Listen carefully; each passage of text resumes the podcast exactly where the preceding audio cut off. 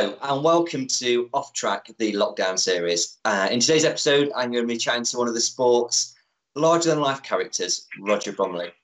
Uh, Roger, thank you for doing this today. Um, so, uh, how are you? Where, where are you?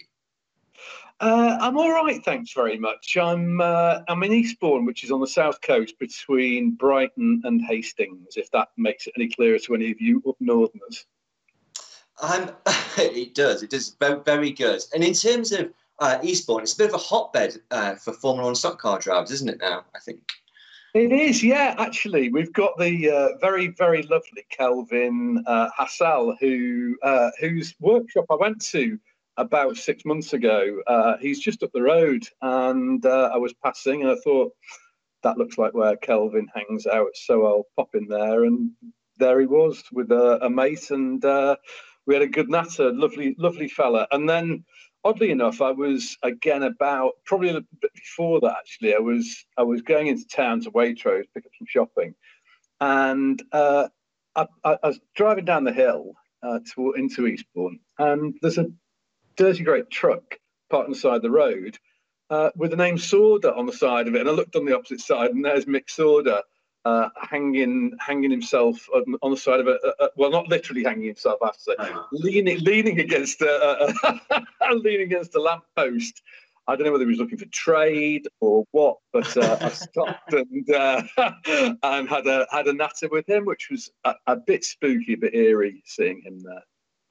It's, it's quite surprising. You wouldn't have thought it in Eastbourne, of all places, to have all no, these. Um, anyway, anyway, anyway. So um, I guess for fans relatively new to the sport, uh, they may know you as a driver who races, races one of Ryan's cars, but your stock car history is a lot longer than that, isn't it? So do you want to give us a bit of a, a potted history of your, your stock car career?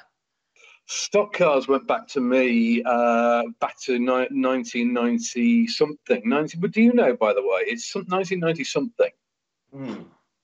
And uh, and I was basically I just I was just in the, uh, just gone to college and I I'd done a couple of years of college and uh, I took out a bank. I, I, I, used to go and watch stock cars all over the place. I used to go and watch World Finals and stuff, and I thought I'd, I'd like to have a go at that and I, I, had a little bit of cash, and I went to old man Frankie Wainman, uh, who at the time wasn't such an old man, and said, "Can I borrow you? Can I rent one of your cars?" He used to rent cars in those days, and that's what I did. And I had a go a, a little go around Northampton, which was absolutely terrifying. And uh, and yeah, that was my first experience. And from there, I uh, I don't know why I got the book, but I did, and I ended up buying uh, an old wreck of a car uh, for 400 quid from a guy called Kev Burns. Uh, a real old wreck of a car, which was fabulous and taught me how, just about everything I know about welding because that's it was such a wreck. Uh, yeah, and and then I went. Uh, I, I, got a. I bought a car off of Stevie Hodgson. Uh, a really, a really epic, epic car that was way above any of my skill levels. But uh, I had a good go at doing that, you know, making some nice, made, made it look nice, made it look pretty, had all pretty pictures all over it, and uh, and raced that. The first meeting out was at Coventry, where I had a, a throttle jam wide open uh, and went into the wall. Uh, and start finish straight, put it in the uh, put it in the barrier, uh, knocked myself out. Uh, pretty much wrecked the car actually, but uh, thanks to young Frankie Wainman, uh, in fact, to old, it was actually old man who said, "Get it to get it to farm, we'll fix it, lad." And so I took it to the farm, and that's what they did. They straightened it out and got it going again, and uh, and there on its history really. So I, I, got up to I think with yellow with that car, uh, and and some. It was an epic piece of kit, but it was just wrecked really by the time I'd had that shunt. It was a big shunt.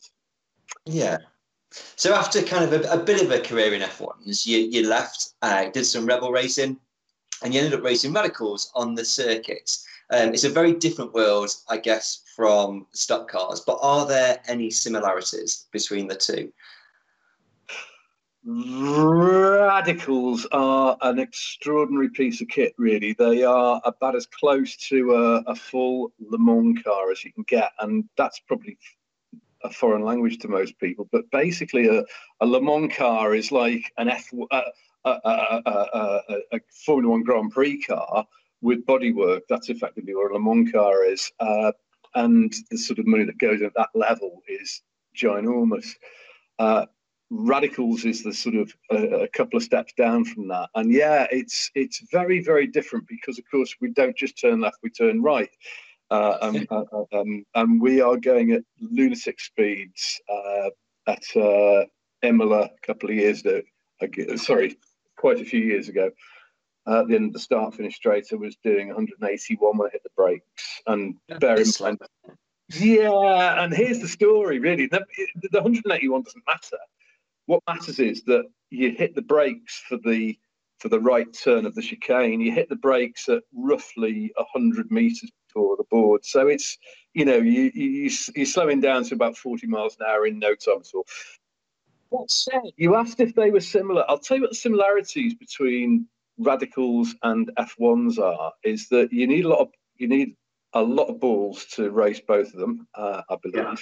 And, uh, the people who do it are exactly the same. They're, they're people who race cars and people who spectate are the same people at the you know the higher levels of circuit racing as they are at uh, at Formula One stock cars. So both are brilliant. Both are absolutely extraordinary. Okay, it's lovely. Um, in terms of what you do, uh, you are a race instructor in Radicals, um, and I know you've had a few uh, F1 stock car drivers out with you on test days. So, who would you say out of the people you've taken out on track is the best racing driver? The best racing driver for a radical. That went in the radical, yeah. That you kind of go, yeah. They they were the best out of the people I took round. Oh, they went round. Well, it's a hard one. There's been there's been quite a few of the boys who've been in who I've got into the uh, the radical, and all have enjoyed it. I've had a laugh with all of them because they're all well, I mean, you know, I, I like I like them. I wouldn't be in the car otherwise. Uh, I'm afraid to say that although Frankie Wainman Jr. was very good, he wasn't as quick as his little kid, little Ted. Uh, yeah, Ted was Ted was Ted had it pretty much nailed on quicker than the others. Frankie got quite quick, but not as not as quickly as uh, as little Ted, as little Frankie Jr. Jr. Jr. Jr. did. Uh, but there's been others as well, and all of them have been good. You know, yeah. if you've got the if you got the now to race a car, an F1 car around a stock car track, you can definitely definitely do a, a radical and they, yeah. So when they came out, um, jumped out of the car after doing the test with you, um, did they go, "I want to do that," or were they like, "No, I want to do stock car still"? Was there? I, I, think there's a. I think it's a bit outside. I think radicals are a bit outside of people's comfort zone. You know, uh, it's a very different it's a very different skill set and you're traveling in a very different way. In an f1 stock car you're up high and there's a massive load of grunt from low down and, and your speed's really you know around a bend i guess at, on tarmac is 40 45 miles an hour at the top end it's sort of 80ish 70 80 miles an hour. Whereas a radical you know we don't start even looking at things before you know about 60 miles an hour and then it goes as, as i say as as far pretty much as far as you. Can so I think people like their comfort. That's what they want, and and the boys, the F1 boys who've been in my car, have all preferred F1 stock cars. Yeah. I don't blame them. Yeah. um, so, kind of when you came back into Formula One, you initially hired off Chris Cowley, uh, Bradley Harrison. Yep. And the 2014 meeting, uh, the Gala meeting at Birmingham, you hired off Ryan. So why, why did you go with Ryan? What was the decision making behind that? It's easy, really. Uh, there's the, you mentioned the two names beforehand. I mean, Chris was Chris is a superstar man, as is his dad, as is his mum, the whole gang of them. Uh, I, I, rented that car because I knew Chris really well, I knew his dad really well. I'd raced with Rob back in the day, and uh, it's fair to say that uh, you know when I when I raced their car, they've got a garage. You know, it's at the side of the house, and I you know causing damage to them is a big deal you know, it's yeah. not so. so it, it, I was really very tentative about doing anything to the, and you, you know, getting into any trouble because I knew it caused them a load of ag. Uh, so it was a bit of a one-off with them. Uh, Bradley again was a one-off because I kind of got my I wanted to get in, the, in into the into the semi-finals, and uh, yeah. that was an option uh, you know, I, at the time I didn't have an option with Chris because uh, he was in that that race. So very kindly, Bradley, who wasn't going for uh, to try and get in a semi, uh, lent me his car, and very kind to. And what a lovely! I mean, there's another gang of a family, isn't? the Harrison lot. They're beautiful as well. Uh, and then so so why Ryan? Because you look at the standards of car preparation, you look at the safety, you look at the way they put things together and the care and attention to detail, and that's everything to do with uh, a radical. You know, there is no bolt that is left unchecked. There is nothing that you can do that's that's not enough. Uh, that, that's enough. So, uh, I, and I liked that their approach to that. I looked at the way the car was put together. It was really well built, and I thought that's where I need my uh, needs. And they've they've also got the backup. They've got a big workshop, lots of experience. You know, if I prang the car, they can deal with that. Okay, and then so that kind of started off your relationship with Ryan, I guess. Um, so 20, 2015 onwards, um, you hired off Ryan. Um, why did you never buy a car? Why was it I'm going to hire instead of, of actually going out and buying one myself? Uh, I spend most of my time between central London and Eastbourne, and uh, you know, I, I, I also so so first of all, there's a problem with a workshop, but secondly, uh, which is very difficult in central London. It almost impossible, uh, and, and, it's an awful long way to be away in Eastbourne. But on top of that, you know, most of my weekends uh, during the race season are spent with radicals. Uh, I, you know, it's it's something that I have to do. It it earns me money. I enjoy it a lot. So it's probably better that uh, you know I hire and and then I, I, can just turn up with a helmet drive the car. And and to be fair, I've spent a lot of years, uh, you know, all hours of the day and night welding, fixing, repairing, stripping Formula One stock cars. You know, all the cars that I've owned has all, always been I've run them myself and I've built them myself after the Steve. I think I've, I've served my time with that. I'm quite happy for, to let somebody else do that for me. so you like this turning up with your helmet and your bag and just good. I like that. Yeah. Um, I, I, think it's fair to say um, that you and Ryan um, have quite different personalities. You, you have um, quite an unlikely great friendship. Um, why is that? Do you think? You know, I think yeah, the thing about Ryan is he's kind of bouncy and bubbly and bounces off everyone has a really good. No, it's fair to say that He's a bit of a quiet guy, but you know, he's not that different at all. And and the funny thing is that you know Ryan has uh, a really not really lovely personality. He's got a great family, and when you scratch the surface of Ryan and get down underneath it, he's he's just the same as you and I. You know, I, I I'm very very fond of Ryan. I'm very fond of his entire family. Uh, so yeah, he's a special he's a special guy in many many ways, and I think uh, much maligned. Uh, and I understand that. I understand why people see it like that, and I understand that he sometimes brings it on himself, and that's fine too. But he is all right. He's an all right boy, really. And uh, do you think it kind of helped you in terms of you come back into Formula One? Obviously, it was very different when you last raced. You know, with Ryan and Murray giving you lots of hints and tips, and, and did you gladly take them on board, or was it a bit? I know, I know what I'm doing here.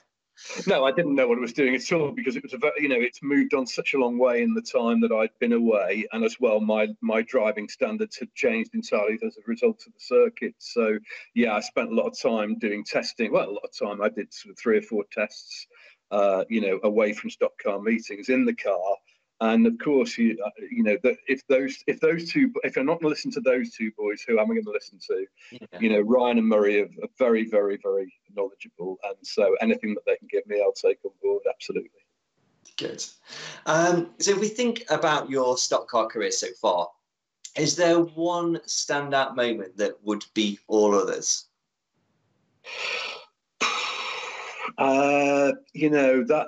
I mean, in terms of happiness, good grief, yeah, absolutely. Winning my first race, yeah, dead simple. Uh, I mean that it was, you know, t- okay. I did it. I, I, did it in a Ryan car. Uh, you know, it wasn't one of the cars that I built, although I'd had a couple of seconds and thirds in my own cars. But suddenly, it had the kit behind me and the the right engine, the right tires, and you know, somehow uh, I'm, you know, I managed to drag myself up to standards of that and, and get a race and it was incredible. Uh, it's also difficult to, to, to say that that, I mean, it was best, the best moment, but also winning the final at Venray uh, with yeah. Red was mind-blowingly good. I mean, it was like, what have I just done? Uh, yeah, extraordinary moment. I, I wasn't at Venray, but I saw all the pictures in Stock Car magazine with you running up and down the, the, the track and arms out, and clearly enjoyed it. Clearly enjoyed the moment. I think we'll stop there because it's just uh, something in my eye there. Yeah, pretty good. Um, so thinking about um, you know your stock car career, what's the funniest moment you've had in stock cars? Uh, sure many moments, many, many, many, many funny moments. Uh, I could go on for a long. Time. In fact, I could talk an awful lot about stock cars. But I'll tell you what, for me, was the funniest was I used to have an old battered truck that I used to drag the stock car around, an old bit Ford Beaver tail, and I was coming down the M6, M1, uh, M6, M6, M6, M1 and uh, got on the M1, and there was this, there was a huge plume smoke. I mean, it was just like in front. The, it was like a fog on the motorway. It was getting, you know, thicker and thicker and thicker. I'm like, what on earth is taking place here? And eventually, I pulled up, and I came upon this stock car bus. It was a blue bus, and I, and it was pouring out thick smoke. Do you know it was Wilf Warnes, and Wilf Warnes in his battered old coach and we stock car in the back. He was a driver, that fella. Uh, when when I pulled it, it was inside the middle of his truck was this potbelly stove that he had going. That's how he kept warm because it didn't have a heater, and and it was just creating. I said to him afterwards, "Was it on fire?" He said, "No, but it was bloody hot in there. I can tell you, lad." Like, Wilf. Yeah, that was which isn't a stock car moment, but it is a stock car moment as well. Yeah. Warnes, uh, but you know, very much a throwback, but brilliant character. Yeah, absolutely. Um, dearly similarly, what's the weirdest thing that's happened to you in stock cars? Uh, I'll tell you what I think is the weirdest thing. I mean, there's again lots of things, but uh, you know, you, you, you, you, there I am at Venray, right? So I think it was the year I won it at Venray, and uh, this fella walks up to me, and I'm like, "Hello." And he goes, "You, you know me? You know me, right?" And I'm like, "No idea who you are." And he goes, I make your shock absorbers for the radical. I'm like, what? And it turns out that the guy who, not just for the radical, he does Formula One Grand Prix cars, he does Le Mans cars. He actually builds suspension. He's got his own company, and it's a big company as well, Intrax. And there he was, turned up to Venray to watch the stock cars. And it's funny just how many people, you know, uh, who, you know, you'll be at somewhere like uh, the Nurburgring uh, racing, and people come to go. Uh, see you in stock cars, lad. You know, you're like brilliant. It's really, it's really lovely, and that's a yeah. So that's the weird thing to me, where you the odd places you go yeah. doing racing, and either radical people come to you and go, "I watch, uh, uh I'm a radical," or F1 people come to you and say, you know, so it's that that that. That's yeah. Do do many people within so like obviously radical circuit racing? Do many people know about stock cars? And you've alluded to it a bit there, but you know, in, in the garages, is it kind of a we know about stock cars, we just don't go, or we go occasionally? Is is that a thing that happens? I drag quite a lot of the radical drivers to stock car meetings. The you know, I've got a lot of friends at radicals like I do in F1s, uh, and no, very few people know about F1s, and that's a real pity. I mean, there are still a few people who will say as Andy mentioned last week, gears and tears. Uh, but yeah. yeah. most most don't know. And when I show them a picture, they go, "It's like a tractor, isn't it?" You know, and what's that on the roof? The same old story. But when you actually get to the race meeting, they actually get to a, an F1 meeting, they're like, "Oh, this is proper, this," you know, and really really enjoy it. So maybe there's a salutary tale in there for some of us. Yeah. Okay, it's yeah, an interesting something to think about. Um, so when you were starting out in Formula One uh, many moons ago, was there a particular driver that you admired at the time? I used to really love seeing the guys at the who had no money. They were the ones who I was most interested in. Uh, the people who had a, an old banger, they turn up with a van and trailer. That's the that's where I kind of that's who I'm most identified with. So uh, you know, at a Coventry, I'd always go to the far corner where everybody wasn't, you know, and see what was going on there. Uh, in terms of driving standards, I mean, of course, you know, you don't get to see those guys racing. They haven't got the kit in the same way. so, was there a driver? Yes, of course there was. There's the, you know, there's the excruciatingly good John Lund, and of course, I was always, uh, I was always blown away by him and what was doing. Uh, I yeah. could add a load of other incredible names to that to, to John's, but he most of all stood out. Okay. Um, in terms of uh, what, what do you think uh, is the common misconception people have about you?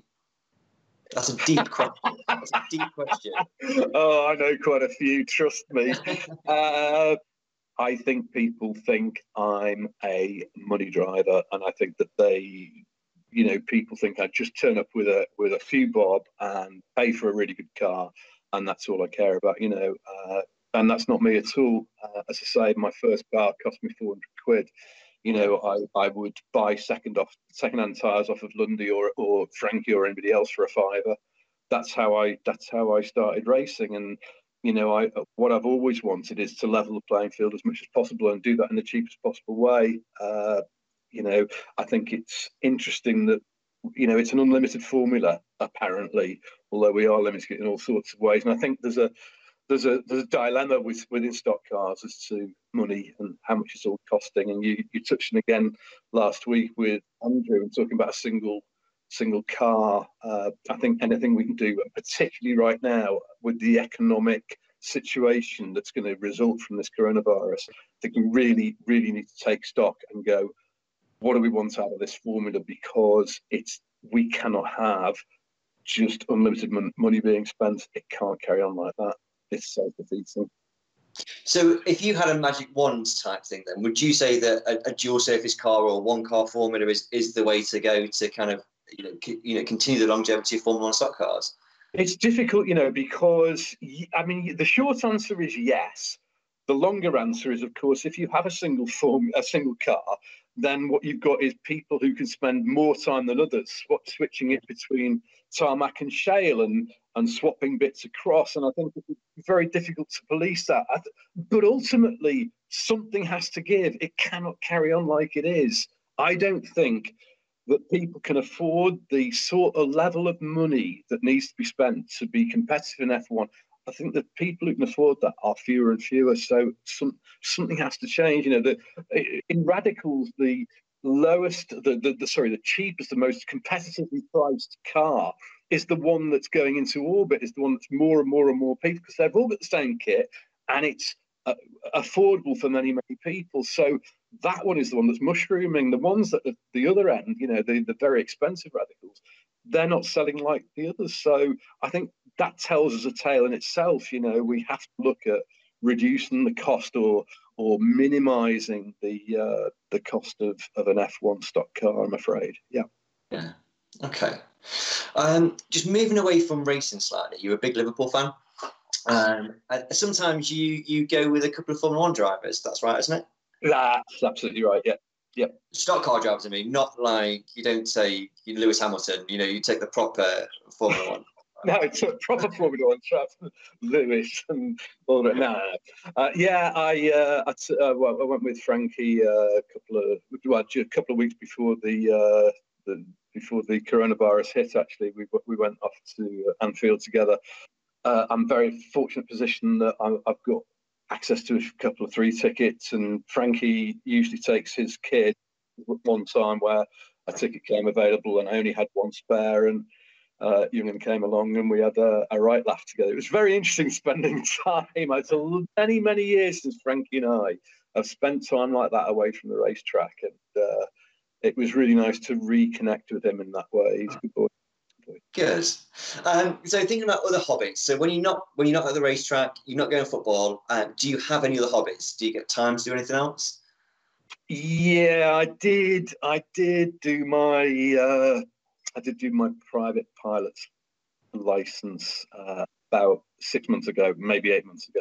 So uh, over the course of a year, I, I learned how to, to fly airplanes, and that's what I. That's my other thing that I do. I have to say, I don't own a plane, can't afford it, uh, and maybe maybe never will. But it's an incredible experience, massively demanding, uh, whole new skill set, and a whole new sort of.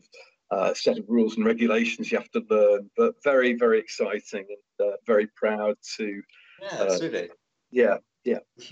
It must be very tranquil being up above the clouds on your own or with somebody and just You can go look for stock car tracks, can't you? While you're up there, maybe. Many, in fact, you know, you can believe it. I actually make a point. In fact, uh, there's one or two of the people around stock cars who get regular pictures from me, uh, pictures from sort of 2,000 feet uh, over Buxton or over uh, over Northampton or Kings Lynn or whatever else. Yeah, and I circle them as well. And I, you know, I will circle the track. That's me going around. I do that at Silverstone as well uh, and, and, Donington. So yeah, it's a bit ridiculous. I'm doing it at that height. Uh, but just very briefly, John, I'll I will tell you this that I. I'm also doing my instrument rating at the moment, and there was one time where we, when you're doing instrument rating, it's you, you're flying off the instruments. You're not looking out the window. It's imagine being in cloud or fog or whatever you can't see. You have to be able to fly the plane and not crash it. Uh, and so we set off, and the cloud base was low, about a thousand feet. And I, I took off and went into the clouds and kept climbing. And about two and a half, three thousand feet, popped out the top of the clouds, and it was. Now, many of us have been in jet aeroplanes where we've gone on top of the clouds.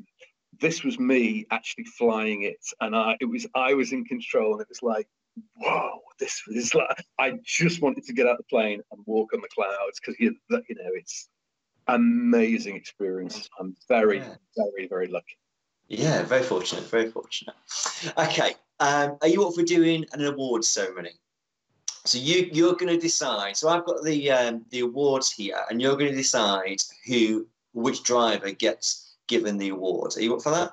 Yeah, go okay, ahead. Good. Right. So the first category is most underrated driver. Oh, don't do that to me. Who's the most underrated driver? Uh, that's hard, Jonathan. Underrated. Any of the guys who uh, or girls who are in who are at the lower end of of financial uh, of finances and are just scraping together enough money to get into a car because you know, it's like when I was when back in the day when I, you know, getting loans for five for five hundred quid to buy something else, or or you know, just running off the uh, cheapo tires thrown away from Lundy or Wainman, whoever. Uh, when I when I finished stock cars, when it's Rebels, suddenly it was on a par with everybody because we all had the same kit. Suddenly I was as fast as everybody else, and it's like so I wasn't such a bad driver at all, although I could never win a race back in those days. As soon as I got in the Rebels, I was suddenly winning races against the likes of Ian Higgy and, you know, uh, uh, who's Nigel Wharton, you know, that, that, that gang. Suddenly I was I was I was on a level playing field. So I would say the underrated ones, the ones who just haven't got the the finances to do it on a regular basis with the right kit, because I bet you they're all quick. Okay, I'll accept that. I'll accept that. Um, but for this one, I want a name. Best looking driver.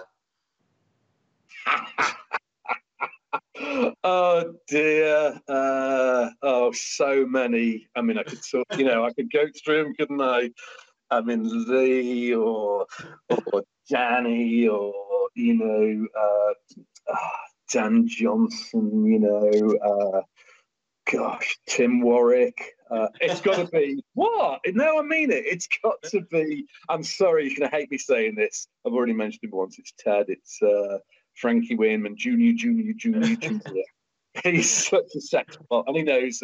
He knows. I think that, so it's all right. Good. Um, funniest driver. Sarge. Okay. Mark Sargent. He's hysterical. He's got no shame and he's very, very nice guy. Yeah, and makes me howl. Bless him, makes me howl. Um, a driver you would take on holiday? Uh, somebody who talks a lot. Oh, Dan Johnson. Dan Johnson. You'd never shut him up, and I could just kind of. I could put my earphones in and go to sleep if I wanted to, or if I wanted to talk, I could just talk the hind legs legs off a donkey. very, and uh, also very funny as well. Very funny guy. Um, the hardest driver on track. Ryan. Ryan. Ryan. Yeah, no question. So when you see Ryan in your mirrors, are you a bit scared? Uh,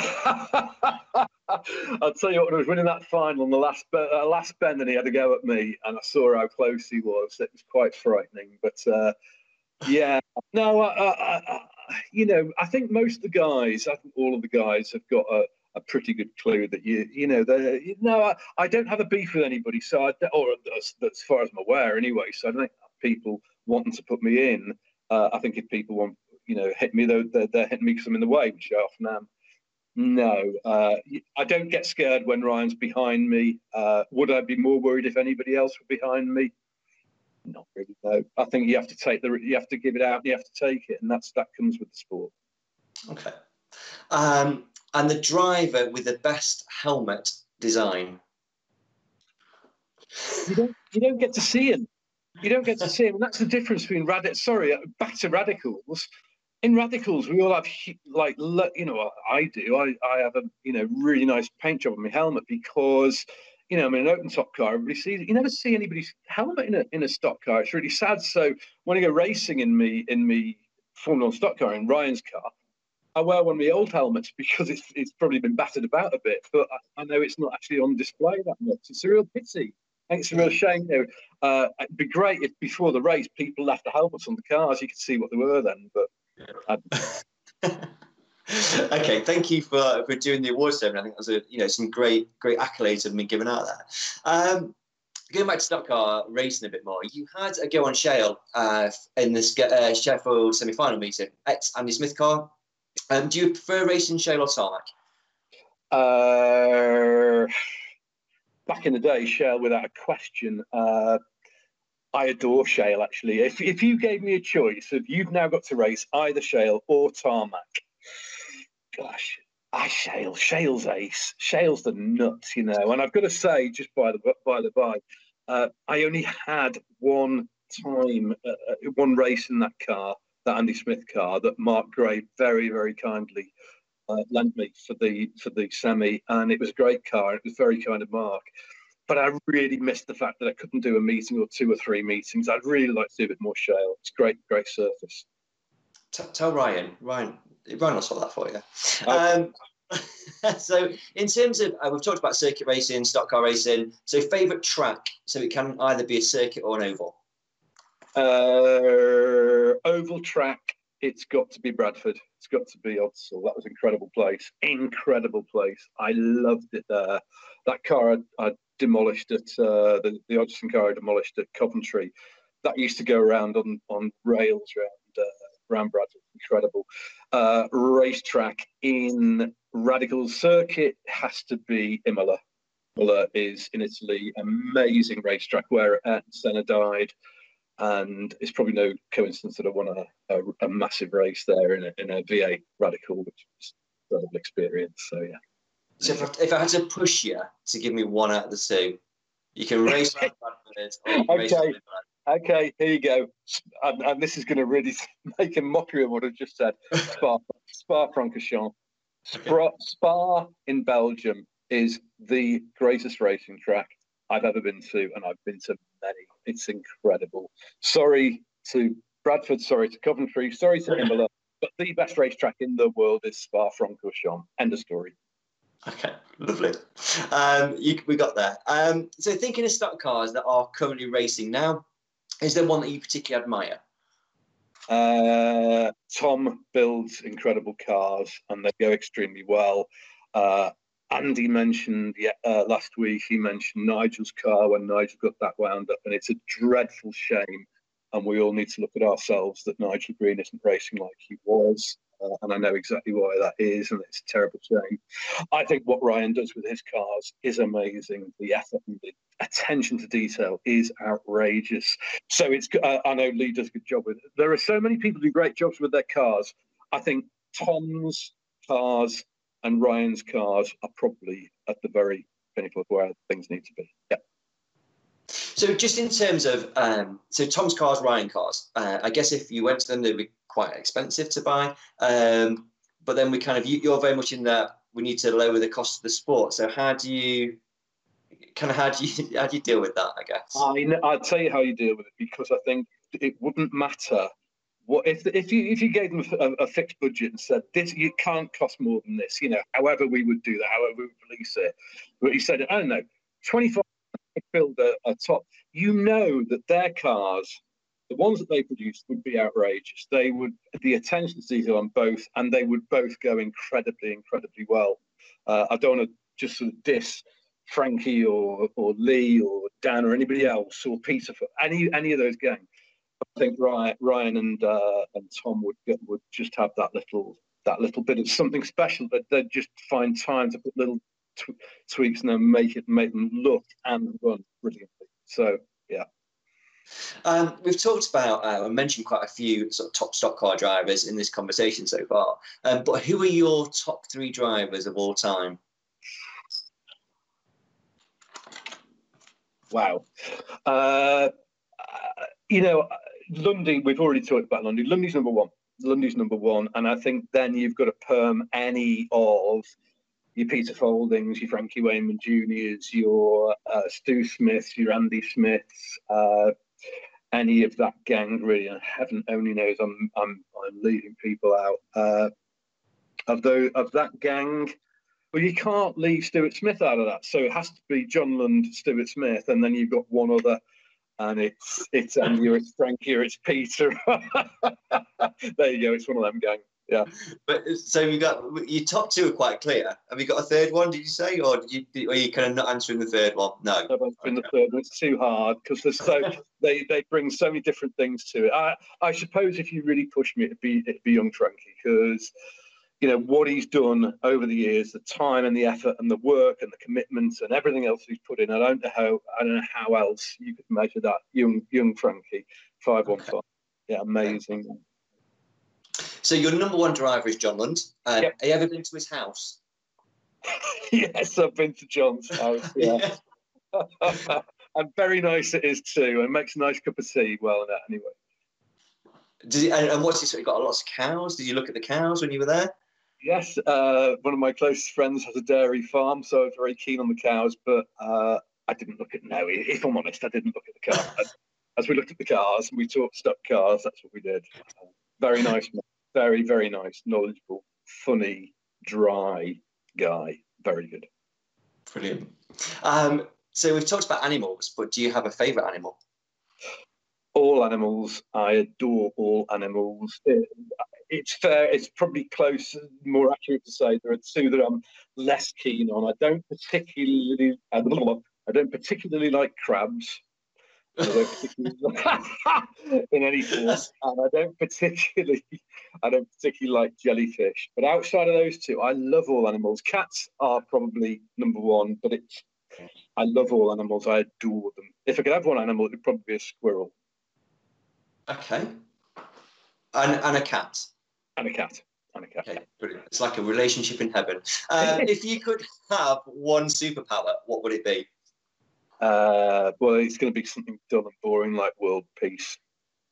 That's not. That's a that's a massive superpower. That's huge. I like well, that. Yeah. Okay. Um, and the best and worst thing about stock cars. The best thing about stock cars is the supporters. It's the people the people around stock cars, and then not just the supporters, the drivers as well. Uh, but it's a, it's one big family, and I think we underrate the importance of supporters, and we don't give them enough of our time and effort. And you know, at the end of this coronavirus, I really see uh, you know a massive effort being put in to say like, right, it's a fiver entry for the next five meetings. We need to get people back. We need to re-enthuse people. Uh, because without spectators, there's nothing. There's no sport. I don't believe there's any sport. I don't believe there's any Formula One stock cars. That's for sure, or certainly not in its current form. Uh, so yeah, the, the, the, the, people, the people around it, and most importantly, the spectators. Uh, yeah. The likes of Mike's dad, Carol Bell. You know, there, there, there's million. I could I could name a, a 150 spectators who we all know and love, and you know, and around all the time. Uh, they're, they're the centre of the universe to me. They're great worthwhile. Worst thing about F1's uh, the pain.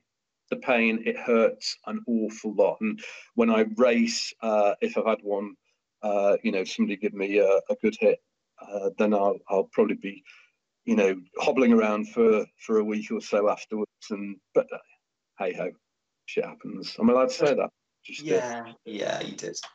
Um, but you know, like so you said, we, we spoke about uh, Ryan and your mirrors and are you scared? You said kind of no. But then if you kind of know you're going in the wall and it's going to work, does that not make you think twice about being in a stock car? Uh, not going in the wall, no. I think going in the wall backwards is a lot worse. Uh, but you know, if somebody's behind you gives you wacky going forward, it's not so bad that. Yeah, yeah. The pain, the pain has an effect, uh, and I'm not any younger. You know, I'm now, I'm now at the dizzy heights. I'm almost going to be thirty shortly. Uh, thirty ish. And it wishes uh, for the camera angle. the pain does hurt, uh, but it doesn't stop me. Okay. Okay, so leads me on to my last question. So we didn't see you on track in 2019. So assuming that we're back on track racing in 2020, do you think we'll see you in a stock car again this year? Uh, the now everything's going to be shortened, and I, you know, I've got there is there will definitely be, assuming racing restarts, there will definitely be 16 radical meetings that I will have to go to. Uh, it'll be difficult to see myself in a stock car this year, but I wouldn't rule it out for 2021 at all. Brilliant. Roger, it's been absolutely fantastic talking to you today. Uh, thank you so much for agreeing to do this. Um, stay safe, and uh, I'm sure I'll speak to you soon. Well, just before you go, John, I do need to say thanks anybody who's bothered to watch this far. It must have been extremely tedious for you as this nobody stock car driver, ex stock car driver, who, who occasionally makes a, a, a, foray onto the racetrack. But before I go, Jonathan. Yeah, please, please. You know, one of the problems about being interviewed is that the person who has all the power in this is the interviewer. They choose the questions and they make sure you know they they choose how the whole interview goes. So I'm just going to turn the tables a little bit. You and I have known each other a while. It's fair yeah. to say. Yeah. And so I'd just like to ask you a couple of questions. I'd like to interview very briefly. So starting, uh, starting quite simply, what's your job? Um, I'm a store manager for Saint. You're a store manager where, sorry? For Sainsbury's. Sainsbury's, whereabouts? Uh, in Nottingham in Nottingham. Okay, uh, is it very very interesting times for you at Sainsbury's at the moment? It's an in, it's an incredibly interesting time for me at the moment. Yes. And you don't just you don't just stack shelves, do you, and push trolleys around? No, I, I collect trolleys from the car park when they get blown away by the wind. That's my main task on a day-to-day basis. But obviously, with the coronavirus, I have to use my D10 solution to clean the handles before I can let another customer use them. That's what I'm doing mostly now. Do that now. Next, how long have you been going to stock car racing? What uh, since, since I was four. Since you were four, and now you're. Oh, as old as you, Roger. since you, where was your first meeting, Jonathan? Uh, Long Eaton. Long Eaton. What a track that was. Yeah. Uh, what got you interested in stock cars? Uh, my dad and my granddad both took me, which was lovely to do something with my dad and my granddad once a month at Long Eaton. It's perfect. Fabulous. Okay. Who? What do, does your dad have any role in stock cars? My dad thinks he's in charge of stock cars at stock car meetings. Uh, drivers may think a different to that. I don't know. and um, has he got a title apart from what a lot of people what people call him? Uh, he's the meeting steward. Meeting steward, but his name's not Stuart. No, Steve. Steve. Steve. And not Steve Reese, Steve Abbott. Yeah, there's two okay. Steves. Are they very similar in any other way? Uh, size, shape, many, many. I don't know. Ah, okay, okay. Right, next, next, next, next, shush now.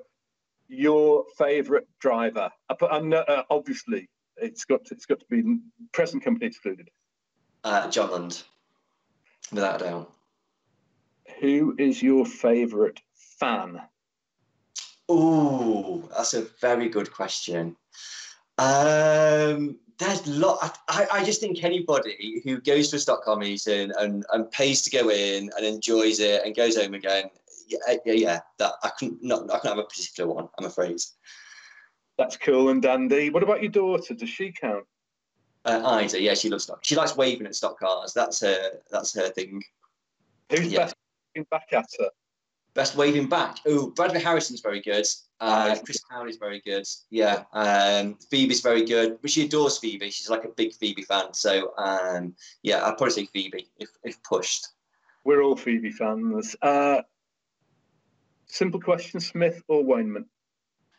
Oh, see, before uh, last week, I'd have gone, I'd have gone uh, Frankie Wainman, but uh, I did like Andy Smith's interview. So uh, I don't know, still Wainman, probably. Yeah, yeah. He's a lovely lad, though, Andy, isn't he? He's he is very good. He's lovely. As, yes, as is Stuart. Yeah. Uh, you, who's the best driver? let's, best? Take Lundy, let's take Lundy out the story. Best current driver and not Lundy. Uh, Tom. Tom. Yeah, Tom. Yeah. Tom. What's your favourite racetrack, John? Uh, Coventry. Uh, of old. Um, now, um, Cowdenbeath when they go and race at Cowdenbeath because I've never, I've never raced there. Go on, no, I just think yeah, I just think they're going so fast and they're so close to that wall, and it's just incredible. And it's a, an old style stadium. It's like a proper amphitheatre for stock cars, and I just think it's an amazing experience to watch them go around there. Yeah, it's funny, isn't it, when you talk about being close to the wall and how fast they're going around there. I remember you know, uh, I was watching a race with Brian at, at Northampton. I was uh, Northampton. I was Northampton. I was racing at, and I was in his, uh, racing there, and, uh, and and I was watching. We were both watching the next race, and I, I, I obviously I wasn't in it, and uh, see the F1s coming down the back straight there, and like they're brushing, and you're like, and I said, I turned him, I was like, do I go that fast? And he's like, you won the last bloody race, you must be going that fast, and it's like. Gosh, that is quick. That really is quick. It's funny, isn't it? How the yeah. sensations inside the car are very, very clear. Uh, who in Formula One stock cars has got the best beard? Best beard? Best beard. Driver or supporter? You choose. Well, driver is Jeff Nichols and supporter is Mike Stead. He's his beard's down here. I have beard envy. I can't even talk to him now because his, his beard's too good. Yeah, it's an incredible beard. Do you want to be Jeff Nichols or Mike Stead? Jeff Nichols. okay, uh, if you won the lottery, I win the lottery tomorrow, billion pounds in my hand, and I give it to you, will you race an F1 for a season? No, I'm too scared. They scare me. Yeah. You're on a desert island, you're stranded, three current stock car drivers present, company excluded. Um, Ooh, John Lund, he, he, just because the guy is just amazing. I can't even talk to him. So uh, at least if I'm on desert island with him, I'd be forced into talking to him because um, I've got to. Uh, Bobby Griffin, I think he's lovely. I think he's amazing, uh, amazing guy. Um, and um, I very much enjoyed talking to Kelvin Hassel at the Motorsport Last Year show. He was a very funny guy. So yeah, those three. Oh, that's really cool. Jonathan, I'd like to thank you for your time. You want to stay safe during this coronavirus. Look after everybody at Sainsbury's on those tr- shopping trolleys. And I look forward to seeing you around the racetracks, hopefully, when this is all over and it's all died down. Cheers, Roger. Thank you very much. You too. Bye-bye. Bye-bye.